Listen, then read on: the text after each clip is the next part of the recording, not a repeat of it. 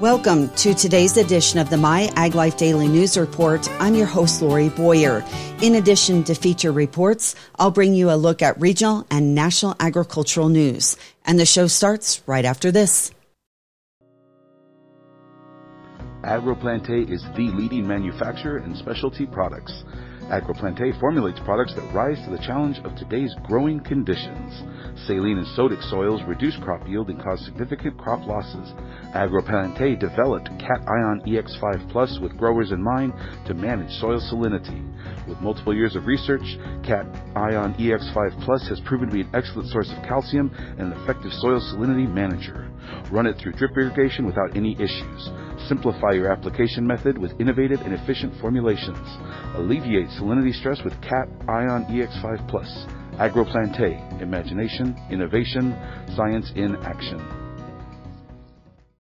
The California Department of Food and Agriculture has established a regenerative agriculture work group to assist the State Board of Food and Agriculture in defining regenerative agriculture for state policies and programs. The 13 member group represents a diversity of agricultural stakeholders and members of the State Board and EFA SPA. The Regenerative Agriculture Definition Work Group will consider input from the public and CDFA's Environmental Farming Act Science Advisory Panel proposed framework to draft a recommendation for a definition of regenerative agriculture. The definition is anticipated to be submitted to the State Board for consideration in June of 2024. The department anticipates up to three public meetings in Sacramento for the group. These meetings, estimated to be three hours each, will allow the review of feedback provided through public listening sessions, discussion on key elements of a regenerative definition and development of a draft definition for consideration by the California State Board of Food and Agriculture. In October of 2022, in response to growing interest in regenerative agriculture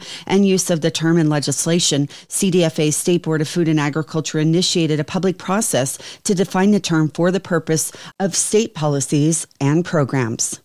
In other news from the California Department of Food and Agriculture, they are making available approximately $12 million in grant funding for the Healthy Soils Program incentive grants. The program's objectives are to increase statewide implementation of conservation management practices that improve soil health, sequester carbon, and reduce atmospheric greenhouse gases, according to a press release from the CDFA. California farmers, ranchers, business entities, California Native American tribes, and non-profit organizations are encouraged to apply.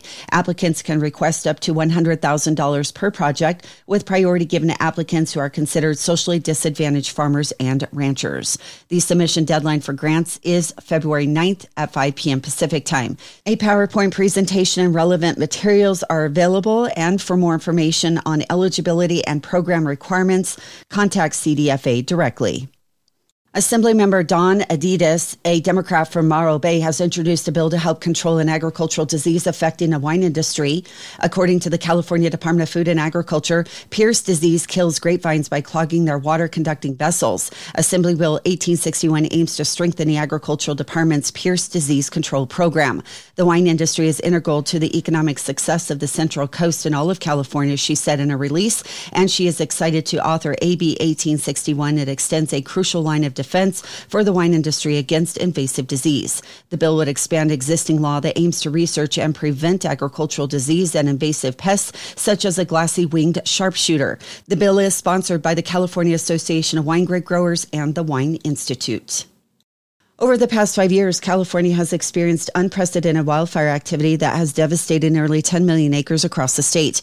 Wildfire smoke has poured in from hundreds of miles away, severely impacting air quality around regions unaffected by the wildfire itself. It is a direct result of years of mismanaged forest and wildland strategies that have created a new reality for California, one in which wildfires burn faster and hotter than ever before, presenting grave dangers to the environment and residents. As a result, many people suffer suffered from health and economic impacts as they have been forced to shelter in place, with businesses and schools shutting down and other daily operations coming to a halt.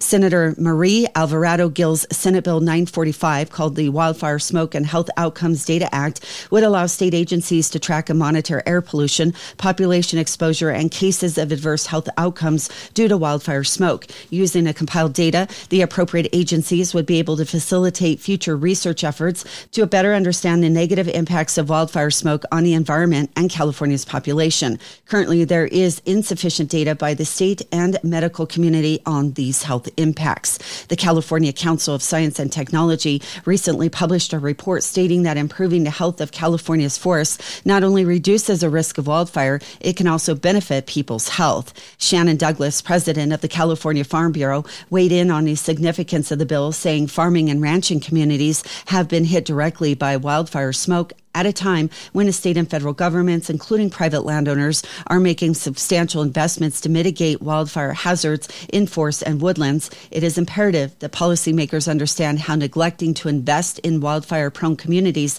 can impact health outcomes from bringing on respiratory illnesses to pregnancy complications across the state's population. It is essential they work with their environmental partners to create and maintain a resilient California where informed research guides actions and a commitment to forest health becomes the foundation for a safer, cleaner, and brighter future for all.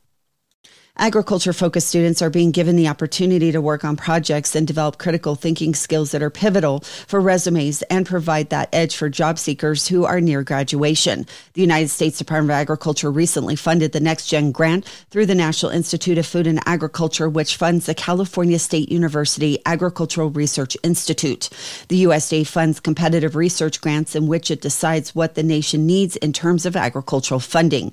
Through communicating with its stakeholders, whether it's business businesses, companies, or academics to get feedback on what they're doing and what is needed is done during a hearing session. During these meetings, public input is welcome through submission of ideas and feedback. To learn more about the Next Gen grant and how to apply, log on to the USDA website. Naturipe Farms says it will launch a new era of berries with its annual February campaign, highlighting the peak winter season for its conventional and organic blueberries. The Salinas, California based producer and marketer says the new era is benchmarked by improved berry quality, ramped up innovation in breeding, growing, and packaging, as well as increased prioritization of sustainability throughout the business. During February, peak supplies of berries will primarily come from Naturipe growers in Chile and will be supplemented by blueberries from Mexico and Peru, according to a news release. Naturipe said, regardless of origin, this year's blueberry crop has exceptional quality. Retailers can also feature Naturipe strawberries as they will be coming into promotable volumes a little early this year, according to the release. Strawberries are synonymous with Valentine's Day, and retailers will be able to capitalize on a strong holiday demand for the berries. February is an excellent opportunity for retailers to take advantage of the peak volumes of berries. Retailers can use creative signage and blueberry displays, and this year they can complement their displays with the addition of strawberries.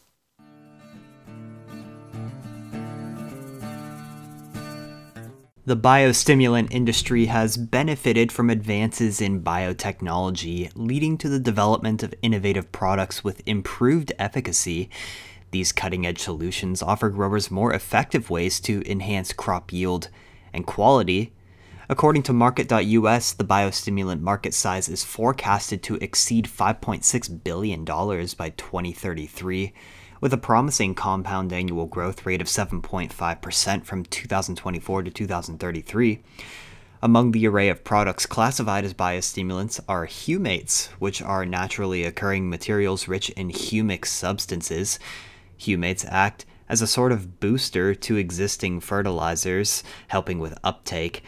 Increasing fertilizer efficiency is something that is becoming more of a priority today for growers looking to increase their bottom line. Russell Taylor, Vice President of Live Earth Products Incorporated, which specializes in humates. The most important thing about humates to remember is humates are a component of your soil organic matter. So when you talk about soil organic matter, you have your active fraction, which is being broken down by microbes, those things that are being slowly converted uh, through degradation. And then what's left over? And those leftover components are your humic acid, your fulvic acid, your humin, those stable organic acids that are a component of your soil organic matter. So when we're adding humates, what we're trying to do is fast forward that soil building process. So when we're looking at soil health, part of your backbone of your soil is your soil's ability to hold, exchange, nutrients and, and hold water. So the soil organic matter is the key component of that. So when you talk about boosting fertilizer's capability, usually we're doing two things. We're we're first of all increasing that soil's ability to hold and store those nutrients. So we're effectively impacting our nutrient use efficiency and reducing our nutrient loss by increasing storage. What you also see is humic acids have a high cation exchange capacity. Now, using humates in general not going to change a giant acre in one pass. You know, over time, these organic acids slowly build up in the soil and therefore contribute to your soil organic matter and, and your nutrient storage. But a lot of times, blending the nutrient with the humic acid will do two things. It'll help store that nutrient, and it'll also reduce negative intera- interactions. And what's interesting in our Western soils is you see a high phosphorus level in these high pH soils. And what that happens is usually because of the calcium. Now, the calcium is usually tied, tied back to phosphorus either due to pH or, or just reacting with calcium. So if you can get that nutrient attached somewhere else, you see less negative interactions. So using humic acid with phosphorus seems to increase more net available phosphorus for the plant by reducing some of those negative interactions. So in, in a sense, yeah, we're, we're boosting the fertilizer's capability by either storing it longer or reducing negative interactions with the uh, other other nutrients. Humates are lumped into the larger biostimulant category and function similarly to other biostimulants, but it's important to distinguish humates from these other products. Humate is the granular material, so the salts of a humic acid. So those are the materials that are usually applied as a solid. Usually humates, when you have the raw mined material, they're pH 3.0, they're contributing acidity in addition to the organic acids. So most of the reactions you're getting from the humates are usually a function of pH, nutrient storage. Now, when you extract humic acid from humates, that's the, the liquid extract, you get some really interesting things that happen. So those extracts, when you apply them to the plant or, or with nutrients, you do get a biostimulant effect. And what we found is there is both a nutrient storage aspect to it and a biostimulant effect uh, aspect towards it. And some of this we don't know if they're correlative uh, uh, or if they're completely separate phenomenon. So, are we increasing nutrient availability that is stimulating root growth, or is the humic acid just stimulating root growth? You know, the research is still out on that. But what we, what we do know is when we apply humic acid to, let's say, a corn crop, we see more internodal roots and we see them earlier. We know that when we apply humic acid with uh, liquid fertilizers like UAN 32, we know we see more leaf tissue nitrogen later on in the season that's independent of the nitrogen applied with the humic acid. So there's most definitely something going on. Uh, and whether it's a biostimulant effect or a nutrient effect, uh, we're still learning on the research. But yeah, there, there is definitely a difference between what the humic acid is doing and what some of the other components are doing. Um, some products may have uh, hormone-like activities and uh, and other microbial benefits that are you know fall in that biostimulant category. But the humates, yeah, we, we know there's a huge nutrient interaction. Humates are applied foliarly in crops like corn and others in the Midwest, but it's much more common to see them applied to the soil in the western United States. The benefits have already been demonstrated in soils with little to no organic matter, but are they actually necessary in those soils with organic content? You've got to look at the pool of organic matter in an acre. So if you took an acre of soil, six to eight inches deep, which is your average row crop where that crop's going to root, and looked at that acre of soil, you've got about 2 million pounds of total soil. So if you were wanting to change that soil organic matter 1%, that's 20,000 pounds of pure organic matter there, there's no real way that um, a gallon or, or you know a couple of gallons of humic acid every year is going to really make material changes to that soil organic matter. So we know we're not doing that. What we do see though is interactions within the soil solution. So that humic acid is going down and interacting with those nutrients that are in, floating around the soil solution and impacting either microbial activity or nutrient uptake. And, and so that's what we think is happening. There's also um, some aspect of buffering. Now, humic acid has a high cation exchange capacity, which is the ability to store and exchange positively charged ions. Now, positively charged ions can be like ammonium for like your ammonium type fertilizers, but it can also be things like sodium, calcium, or potassium. So let's say, for example, you had a San Joaquin Valley soil that has high sodium.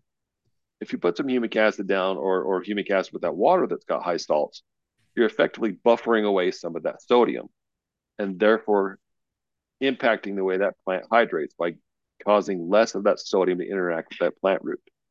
So there's other things that are going on that we've haven't fully um, measured, and we're, we're currently doing some research trials in, in California. So if if you've got a really tough plot, reach out to us. We're happy to uh, include it in the trials, but we're still learning and and we don't have all the answers yet. But we see a lot of good evidence for interaction with mitigating salts and also storing the fertilizers. You're listening to My Ag Life. I'm Taylor Chalstrom.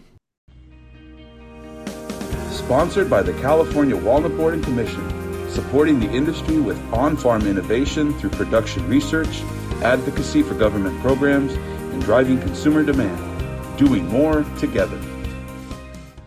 The Food and Drug Administration and the Centers for Disease Control, in collaboration with Canadian state and local partners, investigated an outbreak of salmonella infections linked to recalled cantaloupe. As part of this investigation, FDA and industry partners have worked together to collect and analyze samples of cantaloupe. Two of the samples were positive for salmonella, and whole genome sequencing analysis confirmed that the strain of the salmonella found in isolates associated with these two samples matched the same strain of salmonella found in ill people.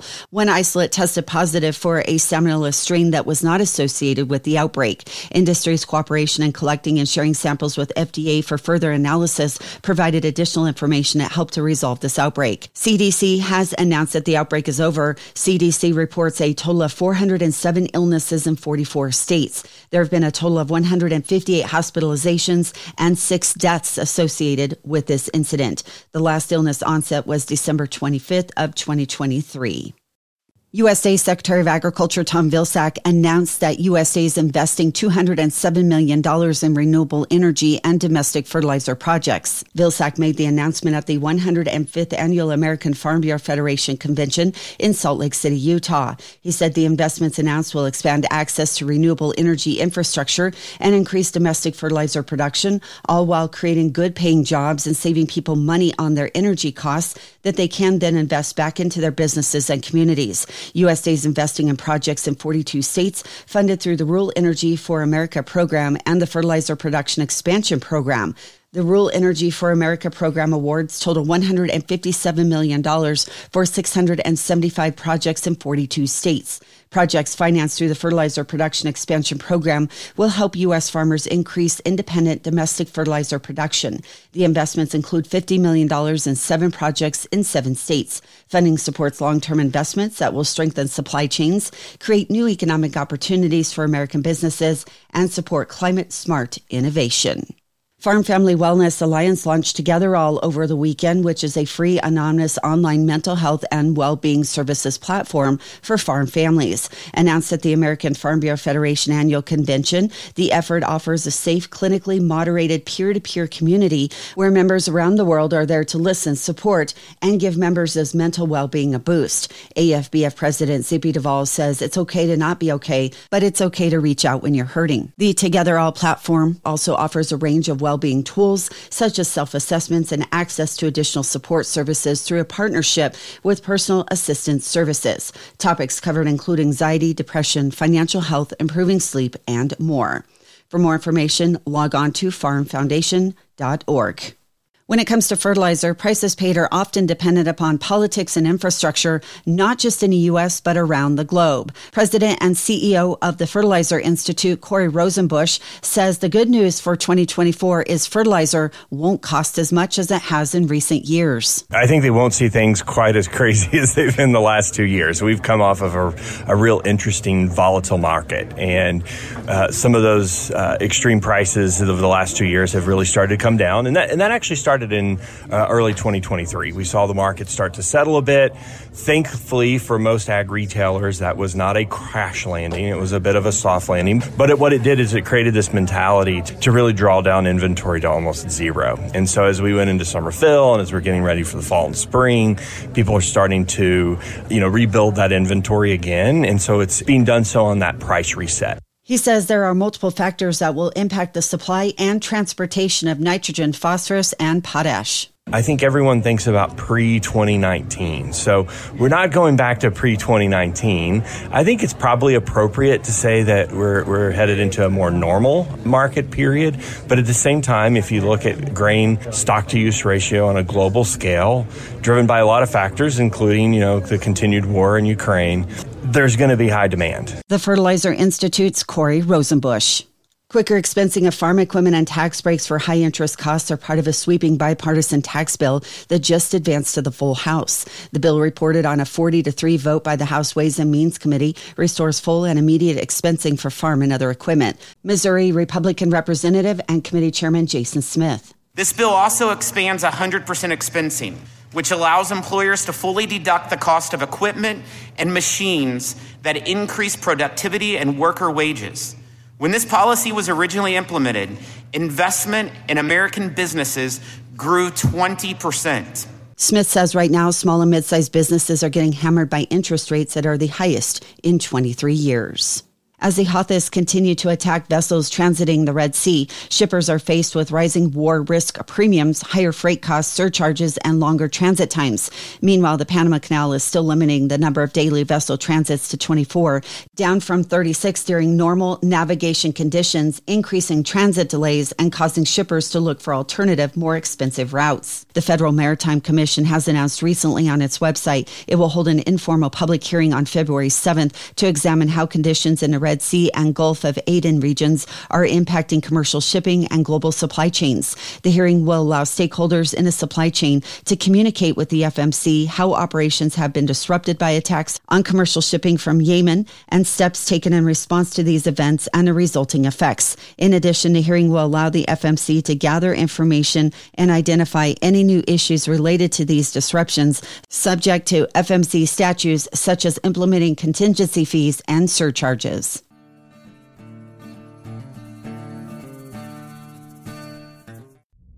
JCS Marketing is your number one way to connect with the ag industry through print magazines, digital media, podcast, and live and virtual events. JCS Marketing has the reach to inform, educate, and influence growers in the western United States. Everywhere you go, you see West Coast Nut Magazine on a, every one of my customers' tables. So that tells you everything. That's that it's there, so they're reading it. Our My Ag Life platform includes podcast interviews and digital articles for busy professionals on the go. Our live events, continuing education webinars, and virtual conferences help growers connect with leading researchers and industry leaders. Let JCS Marketing help you connect. That will wrap up today's show. You've been listening to the My Ag Life Daily News Report. I'm Lori Boyer. From all of us here at the JCS Marketing Team, thank you for listening.